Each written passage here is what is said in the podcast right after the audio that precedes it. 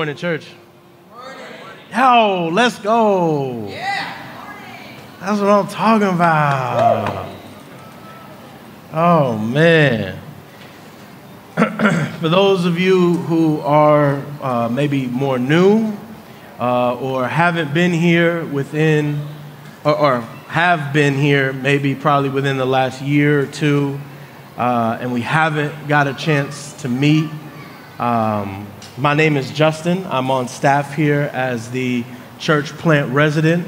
Uh, my, my wife, Adriana, my three boys, it, it is truly our hope and what we long for to see the city of Orlando informed and transformed by the power of the gospel. And that is, we believe that, that church planting is uh, uh, one of the best ways that that desire can be carried out. And, uh, and so that's what we've given our lives to. Uh, and that's why we're here to do this work with you, our home church of eight years. We've been here eight years. And, uh, and so this June, in just a few weeks, we are starting a community group uh, in the Hunters Creek area. And so uh, I want to invite you to come do life with us in that way. Uh, and, and if anything I said at all is interesting to you or curious or you want to know how Crosspoint is uh, in relationship with church planting and things like that, for the next few weeks, I'm going to be at the connections table and I'd love to chop it up with you and talk that through and, and figure out all, the, all of those things. And so, enough about that. Are you ready to study your Bibles this morning? Yes, me too. This morning we will be in Second John, and so as you get there, I would like to sort of frame up our time. For the next two weeks, you and I will close this series, Love and Light, a journey through 1st, 2nd, and 3rd John by studying the latter two. These books, these letters, though never contain the word gospel in them, are rich in gospel breadth and depth. They are soaked in gospel application. Have you ever met someone who never told you they loved you or never told you that they cared for you, but by the way that they speak to you or their disposition in front of you or the way that you've observed their character in front of you, there's no doubt in your mind that this person loves you and cares for you, right? This is sort of the written version of that. It is undeniable that this is John's intention to connect these series of letters to the saving grace of Jesus. And John makes this wonderful proclamation at the beginning of 1 John in verse 3 that summarizes his intentions. He says, That which we have seen, that which we have heard, we proclaim also to you, so that you may have fellowship with us. And indeed, our fellowship is with the Father and His Son, Jesus Christ. And we're writing these things so that our joy may be complete. It's no mystery. John's target audience here are faith having saved folk. He's talking to the church, people who already know the good news of Jesus. And John is writing to them to tell them something incredibly integral to the faith, to living as a believer. He's saying, I'm writing so that your joy, our joy collectively, may be complete. In other words, he's saying when fellowship, when intimacy with God is had. Family, I don't mean to preach this early in the, in the, in the, in the introduction, but could you sit with that for just a second? That you could be sitting here this morning, a Bible believing, gospel knowing, Christian and have not yet experienced the depth of intimacy with God that makes your joy complete. In 1 John, which we completed last week with Pastor Steve, John has challenged us by describing what the intimate life in Christ looks like and the intimate life with each other. You have to understand those two things in order to understand the next two weeks. John is concerned that we, God's children, not only know God, intimately and deeply, but live as though that is true. These letters, 2nd and 3rd John, are quite literally the re examining and rediscussing of the first two commandments love God with all your heart, soul, mind, and strength, and love your neighbor as yourself. To Big Brother John, these two commandments, these two ideals, they are inseparable. Loving your neighbor is proof you know and love God. That's why I love these letters, family. John takes what's culturally normative among us, even 2,000 years later, and he turns it on his head. He says, You think your relationship with God is just between you and him. That's not true. If you're not among the body, loving the body, serving the body, seeking the body's welfare, guarding the body's dignity, how do you know that you're his? John is concerned, church, that we know truly the truth. Not just objective, foundational truth of things, but the one who dons the title, the truth. The man who has self adorned himself as the way, the truth, and the life. That's his primary concern for us. And so, knowing all of that, I've tagged our time under this letter this morning the whole truth and nothing but. The whole truth and nothing but. And I have just two points for us, and I'll be in my seat the truth protected and the truth practiced. The truth protected, or the truth practiced, I should say. That's the first point. And the truth protected. So, would you stand with me for the reading of God's word? And then would you pray for me as I pray for you as together we hear from the Lord?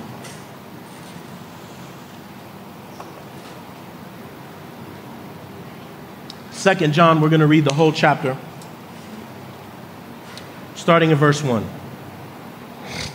And it reads The elder to the elect lady and her children, whom I love in truth, and not only I, but also all who know the truth, because of the truth that abides in us and will be with us forever.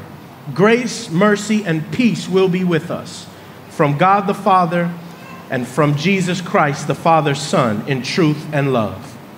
I rejoiced greatly to find some of your children walking in the truth, just as we were commanded by the Father.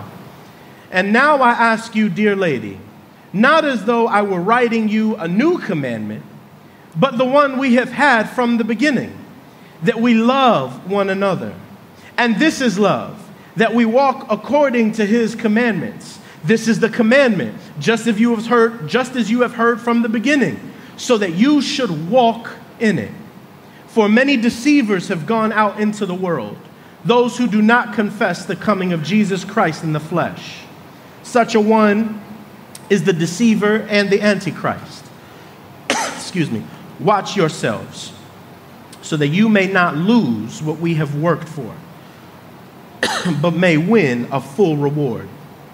Everyone who goes on ahead and does not abide in the teaching of Christ does not have God. Whoever abides in the teaching, excuse me again, has both the Father and the Son. If anyone comes to you and does not bring this teaching, do not receive him into your house or give him any greeting, for whoever greets him partakes in his wicked works.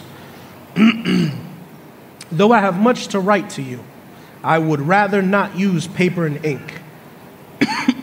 Instead, I hope to come to you and talk face to face so that your joy may be complete.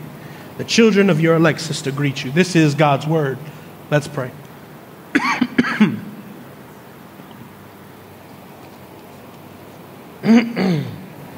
Excuse me, I'm sorry. Thank you. God, our rock and our redeemer. Give us ears to hear your good word this morning. Allow us, O Lord, to be captivated by your word in such a way that our lives are changed. by your mercy and power of the Holy Spirit, Allow us to be doers of your word and not just hearers. Would you, O God, gift me as the preacher with clarity of speech and thought to communicate your truth? And would you gift the congregation with attentiveness and grace for my errors? In Christ Jesus' name, amen. You may be seated. I'm so sorry. Something while I was reading just got caught back there. And if I struggle, be gracious with me. I don't mean to make all this noise. November 15th, 1989, in New York City, was the Broadway premiere of a play titled A Few Good Men. This little production was a military legal drama that would be so captivating that a film adaptation would be brought to the big screen in 1992 with a star studded cast. I mean, they brought everybody. this film is about a young military lawyer who is assigned an open and shut case, quick and easy, involving the murder of a Marine by two other Marines. Things get complicated when the two Marines on trial state that they were given instruction, ordered by a very distinguished captain to commit the murder. Our young lawyer decides to take a plea bargain initially, determining in his own mind that the truth is better assumed than uncovered. He even decides at one point to remove himself from the case, feeling that the consequence of the truth was much too high a personal cost. In the end, he does come around and give the case his best effort. And he continues with the trial. The film does a masterful job at dealing with the concept of truth. What is it? What's the cost of it? Should it be protected? Should it be known? Some of you know this film, you know its most iconic line delivered by Jack Nicholson in such a way that makes your hair stand up when he says it. You can't handle the truth. Why do I bring this story before you? Look at that, already prepared. You already know. Why do I bring this story before you? What's the point? Our text today deals with similar concepts truth and what we should do about it. John's letter to us is not merely what's true and what is not, like you would find in a courtroom, though it does deal with that. John's main emphasis is what believers should do about who the truth is. Because the who informs the how. Who is the truth? How should those who profess to believe in the truth behave or respond? You cannot argue that John isn't deeply concerned for the church's outward discipline. I mean, immediately, John doubles down at the very first verse and makes clear who his audience is. Look at verse 1. The elder to the elect lady and her children, whom I love in truth, and not only I, but also all who know the truth because of the truth that abides in us and will be in us forever. John's language is illustrative for sure, but it's clear nonetheless. The church is the bride of Christ. And so when he says the elect lady, he is referring to God's chosen method of uniting his people. The church is the lady, and the children are her people. We are the children of God, belonging both to God and to each other as the church. And he's addressing us, not those outside of us, not those who are among us and don't really know where they stand. No, he is addressing the church, God's elect people. But the terminology here, lady and her children, these are endearing terms, right? They're as if I were to refer to you as my brother and my sister. They're meant to make you feel loved, connected, elevated, full, of affirmation. This is John's intention here. John is addressing us full of love, affirming who we are, grounded in God. This is deliberate intentionality. And there's a lesson for us that's not the main point of the sermon, but praise be to God that His word is so rich. Shouldn't we speak to each other with the same manner of care, with the same manner of love, with the same intensity of intentionality? Shouldn't we? John's greeting is consistent with his message. Christian love is by no means mere sentimentalism or humanistic compassion, but it's motivated by knowledge of the truth which has been revealed in Christ. Truth is the basis of love. And foundationally, God in triune cosmic wonder is both the very essence of truth and the very essence of love. He is, as the apostle writes, before all things it is because of the love of God that I can love my wife. It is because of the love of God that I can love my children. It is because of the love of God that I can love you all, my brothers and sisters, because God is truth, God is love, and God is ours. I love the next part. Instead of wishing grace, mercy, and peace to us, John announces that we will experience it in truth and love. Grace, mercy, and peace, he says, will be with us. I like this breakdown from a commentary I read. It said, mercy, or uh, grace describes all that God has done for us in Christ. Mercy is God not giving us all that we deserve. Peace is the resulting state we have with God and with others that results from the application of God's grace and mercy to our lives.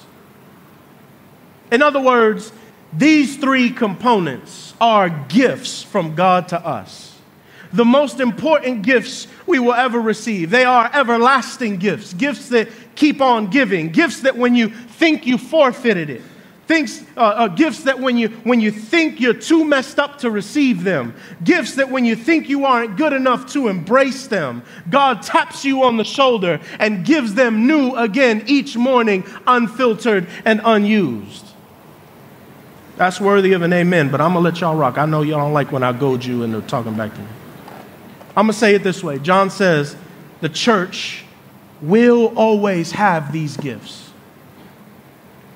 And they come to us in truth and love. In verse 2, John says, Truth will be with us forever. And then in verse 3, he says, So will grace, mercy, and peace, because they come from truth and love. You gotta love John's consistency. The minute you try to over theologize this message, the minute you try or, or are tempted to, to think that this is far too deep a concept to understand, the minute you think this is too scholarly, John says, no, no, no, no, no, it's simple. Truth and love. Truth and love. And they come from Jesus, who is the truth and lived as he loved. Amen? Immediately, John gets to the point of writing his letter. He has two central concerns the church's obedience to God and our resistance to listening to false teachers. Verse 4 begins his first point the truth practiced. Let's read. I rejoiced greatly to find some of your children walking in the truth, just as we were commanded by the Father. And now I ask you, dear lady, not as though I were writing to you a new commandment, but the one we have had from the beginning, that we love one another. And this is love, that we walk according to the commandments. This is the commandment, just as you've had it from the beginning, so that you should walk in it. John expresses his joy over the fact that some of the believers are faithfully living the Christian life. This means that while John was away from this church, he heard, experienced, encountered the testimony of believers living as they should. Some people were walking in the truth, and some were very obviously not. But for those who were walking in the truth, John says it brought him great joy. Well, was it because they were moralistic Christians? No. Was it because these Christians made idols of their good behavior? Absolutely not. John is not joyful because these people reached some sort of perfection. Now, the basis of John's joy is the same as the church's obedience it's God. This is a call back to 1 John 2. Go with, there, go with me there quickly, it's one page over. 1 John 2, verse 3. He says, And by this we know that we have come to know him, if we keep his commandments. Well, John is saying the assurance of salvation is found in a life full of obedience. In other words, you know you're saved based on the way you live. Keep going. Whoever says, I know him, but does not keep his commandments is a liar, and the truth is not in him. But whoever keeps his word, in him truly the love of God is perfected. In other words, a life of obedience produces maturity. The more we walk in this life, the more grown up, the more mature, the more sanctified we become. And we continue by this we know that we are in him. Whichever, whoever says he abides in him ought to walk in the same way in which he walked. In other words, a life of obedience imitates, reflects the glory of Christ. Right belief and right behavior always go together. Only when we as believers know truly who we believe in, what we believe about Him, and why we believe it, can we be put in a position to behave like it. We can recall the words of Paul here from Ephesians 4 I, therefore, a prisoner for the Lord, urge you to walk in a manner worthy of the calling to which you've been called. And Paul uses the word worthy here as to say there should be among us, family, a deep conviction, a God given desire to live in a way that demonstrates, walks in step with the gospel in which we believe. But I want to take a moment to sidebar. Let me be clear. For those of you sitting here who come from a church background like I do, talk of obedience can be off putting, right? It can feel like perfection based faith. Like your favor with the Lord is dependent on your ability to be obedient. I want to talk to you a second because I feel this. I felt this while prepping. I feel this way personally when I read texts that deal with obedience. And it presses on icky feelings because you've been in environments where this sort of language has been abused. It skewed our view of acceptance and grace. Talking of obedient living can trigger unnecessarily but understandably shame or guilt to arise in us. But family, may God settle our defensive hearts. May He give us ears to hear. This this is not moralistic deism. John, John is not saying obedience is key to salvation. He's not saying that. That's a false gospel. What he is saying is that this is what the gospel applied to our life looks like. This is progressive sanctification, is what the theologians call it. He is saying obedience is not the key to salvation, it's evidence of it. Obedience is what happens, not can happen, not what should happen, but it is what happens when we live intimately in fellowship with Jesus. Let's, let's not be afraid of this. John comforts us then by reminding us that this isn't some new standard or some new way of living. He, he's not making up something new. He says, No, it's been like this since the beginning. This was the instruction God gave to you and gave to every one of your forefathers before you. Love one another. Love one another as evidence of the love we have for God. This is, this is not society's definition of love. It's not a, a fickle, feigning interest. This is an active word. It's more than feelings, more than sentiments. It's an act of will.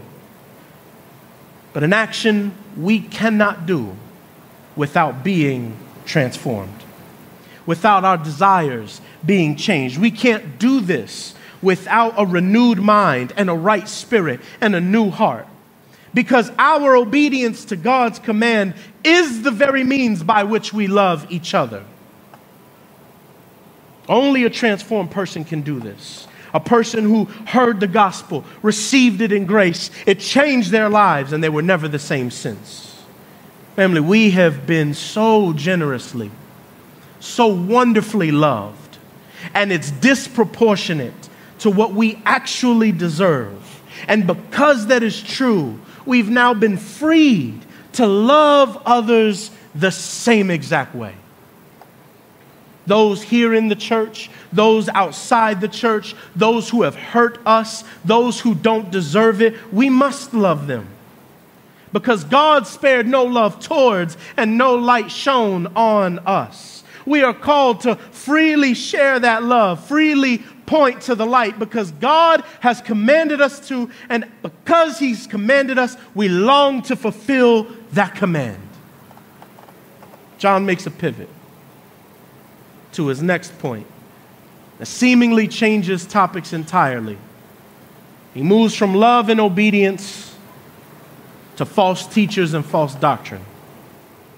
It's actually a natural transition, though. As we practice the truth, we should also protect it. And he means for us to protect the truth by doing two things looking out and keeping out. Look at verse 7 with me. For many deceivers have gone out into the world, those who do not confess the coming of Jesus Christ in the flesh. Such a one is the deceiver and the antichrist. If the first set of verses were to help us understand what a life in Christ looks like, then the next set of verses are to help us look out for anything that is counterfeit. Once upon a time, I was the manager of a very popular sneaker store. One of my responsibilities was when the store got full, I had to take on the cash register, help line move, help people get out, right? One of the most tedious things about working the cash register was not handling money, it was finding fake bills because they'll look any some are obvious and some are not. And there's a process, a really long process. You got to put them under a light, you got to swipe them with a marker, you got to touch them, feel them. There's this whole thing. Now, here's the thing what's great is that most times fakes were easily spottable, right?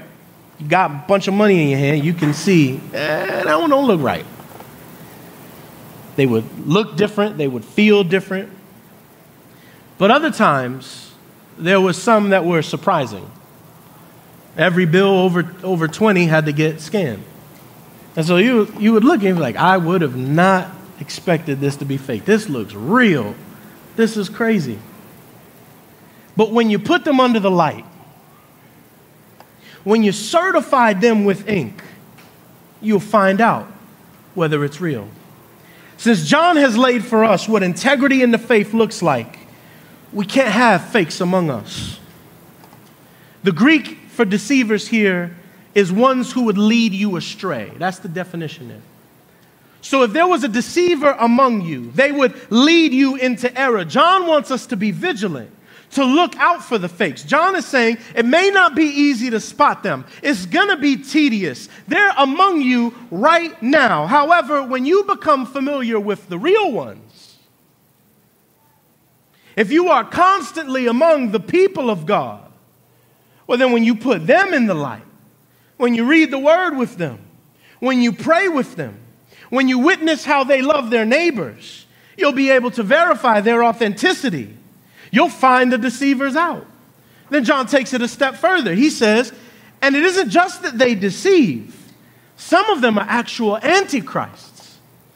They hold false doctrines and false gospels. Their intention is to distort your views of Christ and have you doubt his work. They don't confess the coming of Christ in the flesh. That word confess is good because John uses it the same exact way in 1 John 1 9. He says, If we confess our sins, he is faithful and just to forgive our sins and cleanse us from all unrighteousness. John writes, connecting two types of confessions confession that the lovers of Jesus partake in, confessing their sins before God, and the Antichrist confession. They don't confess that Jesus has the power to deliver sins, they, they don't confess that Jesus is actually Lord. They confess that Jesus doesn't have the power to save his friends and save them forever. See, the follower of Jesus abides not just in the humanity of Jesus, but in the deity of Jesus. In other words, the Christian holds tightly with a mighty grip that Jesus is exactly who he says he is and therefore is able to deal with our sins justly. You're not hearing me this morning. The Christian protects the truth when the Christian is being protected by the truth. We cling to truth by being clung by the truth. When we hold tightly to our belief in a strong and mighty Savior who can conquer sin and the punishment of sin. But not only that, we hold tightly for our own protection that Jesus protects us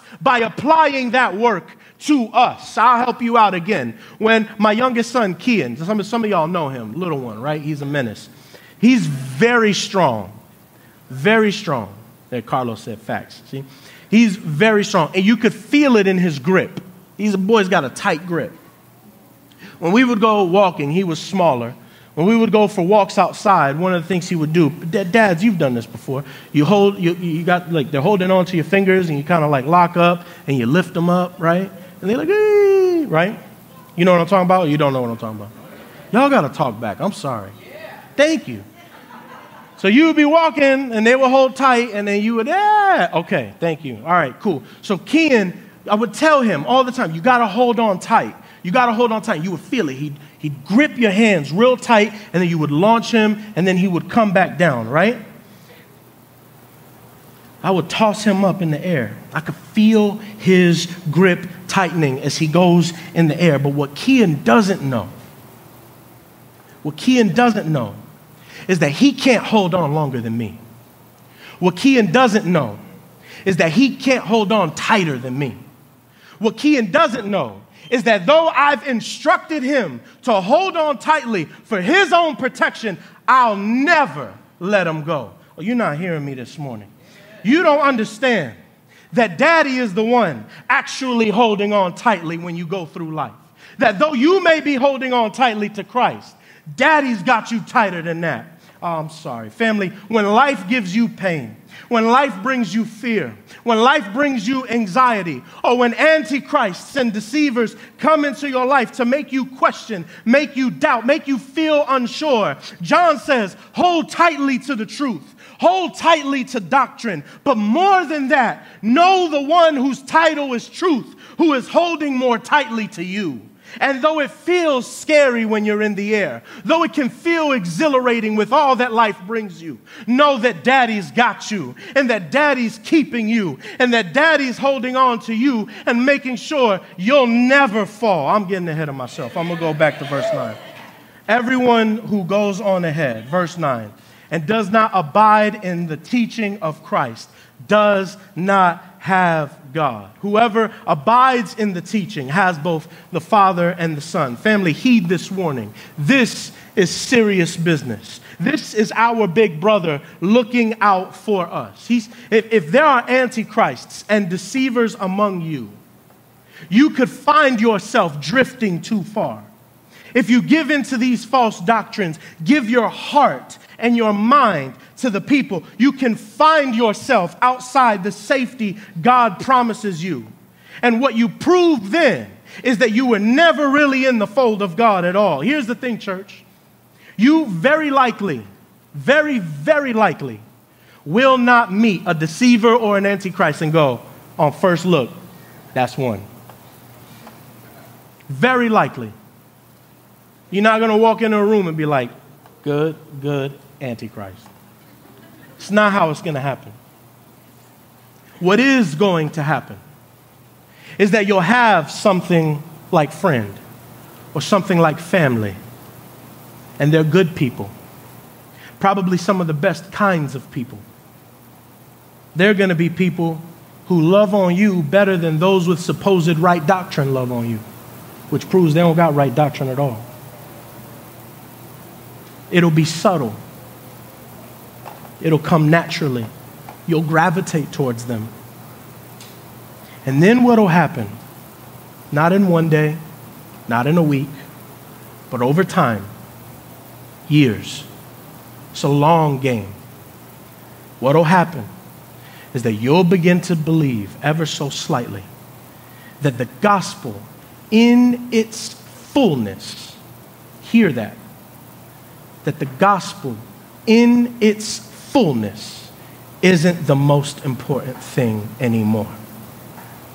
And you'll drift and drift and drift like swimming in an undercurrent at the beach, slowly moving you further and further away from the lifeguard. This is why.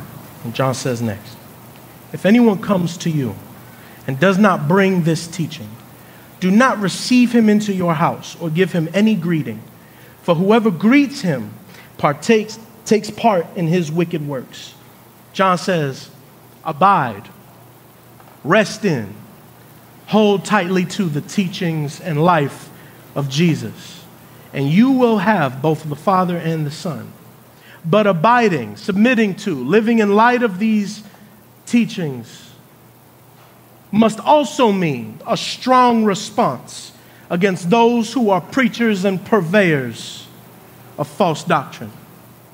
At first, John's language here isn't palatable. You could be honest. At first, his language here isn't palatable. But here's the context. In the Greco Roman world of John, religious people, even Christians, would go door to door and they would knock and they would preach, and you would welcome them in. Religious people, including Christians, up until this day, depend on the support of fellow believers for hospitality. That's biblical. We ain't gonna argue that. Actually, next week we're gonna talk about that. And so, what John is saying is that don't let these people in your house. They're gonna knock on the door. Don't let them in the house. You don't have to be rude, you don't have to be aggressive. Just don't offer your support. Still don't taste good, right? Let me help you out here. The word greeting here in the Greek is not a literal greeting like hi or hello. It's deeper than that. English fails us here. You study other languages, you come to learn English is kind of garbage. We don't have a word for this, we only have examples for this. The greeting here is more attached, it's more affectionate. It's something along the lines of, It's good to see you today. It's something along the lines of, I wish you well. It's a more intimate interaction than just hi or hello or how you doing. John is saying, guard your heart. Don't even let this person get any part of your heart. Keep your affections at a distance. Now, I know how it sounds still. It sounds aggressive, maybe even intolerant. It is. It 100% is. And there's a reason why John connects our doctrinal alignment to our joy together in these verses. It's because your misalignment affects our joy collectively. There's something for us to consider here, family, and I want you to wonder this for yourself. Have we, at least to some degree, been influenced by the posture and culture of this world when thinking about what is actually false doctrine and is it okay?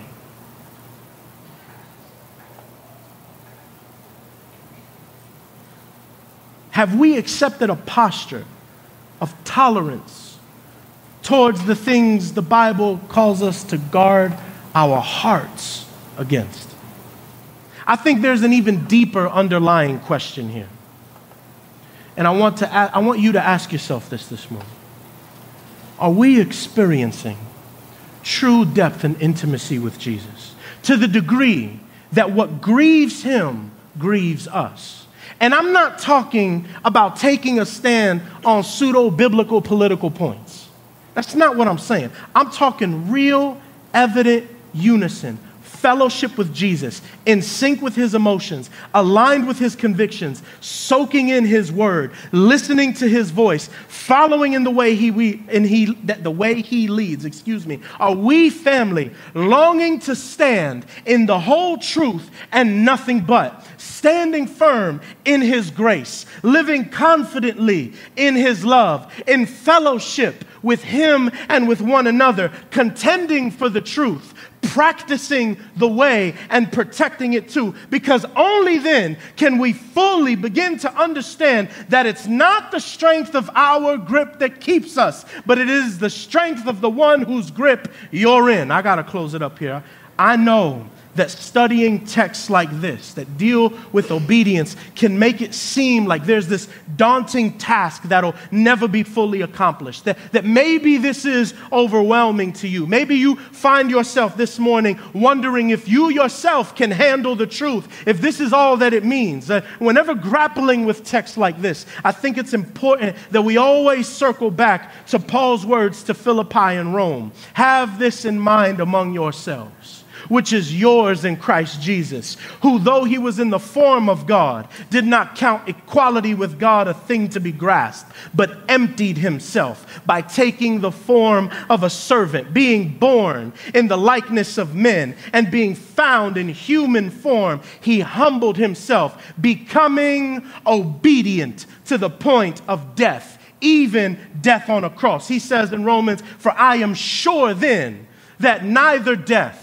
nor life, nor angels, nor rulers, nor things present, nor things to come, nor powers, nor height, nor depth, nor anything else in all creation will separate us from the love of God in Christ Jesus our Lord. Family, Christ came fully God and fully man, deity wrapped in human flesh God adorned in sinews and muscles, a king not on a throne, but in a manger, a liberator, not moving with guerrilla tactics, but on the low, living as a servant, doing the will of the Father, humbling himself in obedience, obedience to the point of the cross. And he obeyed the Father completely, obeyed the law entirely, obeyed the traditions in fullness, fulfilling the requirements of God's justice, not for his own sake, but for ours, so that we may live eternal, so that we may join in his plan of redemption, so that we may be heirs to the kingdom, because there is no greater love than this, than one who would lay his life down for his friends. He is to be obeyed as he protects, so that we can sing with joy. Oh, what a friend we have in Jesus all our sins and griefs to bear. Oh, what a privilege to carry everything to Him in prayer. Could we find a friend so faithful who will all our sorrows share? Jesus knows our every weakness. Take it to the Lord in prayer. Stand with me and worship.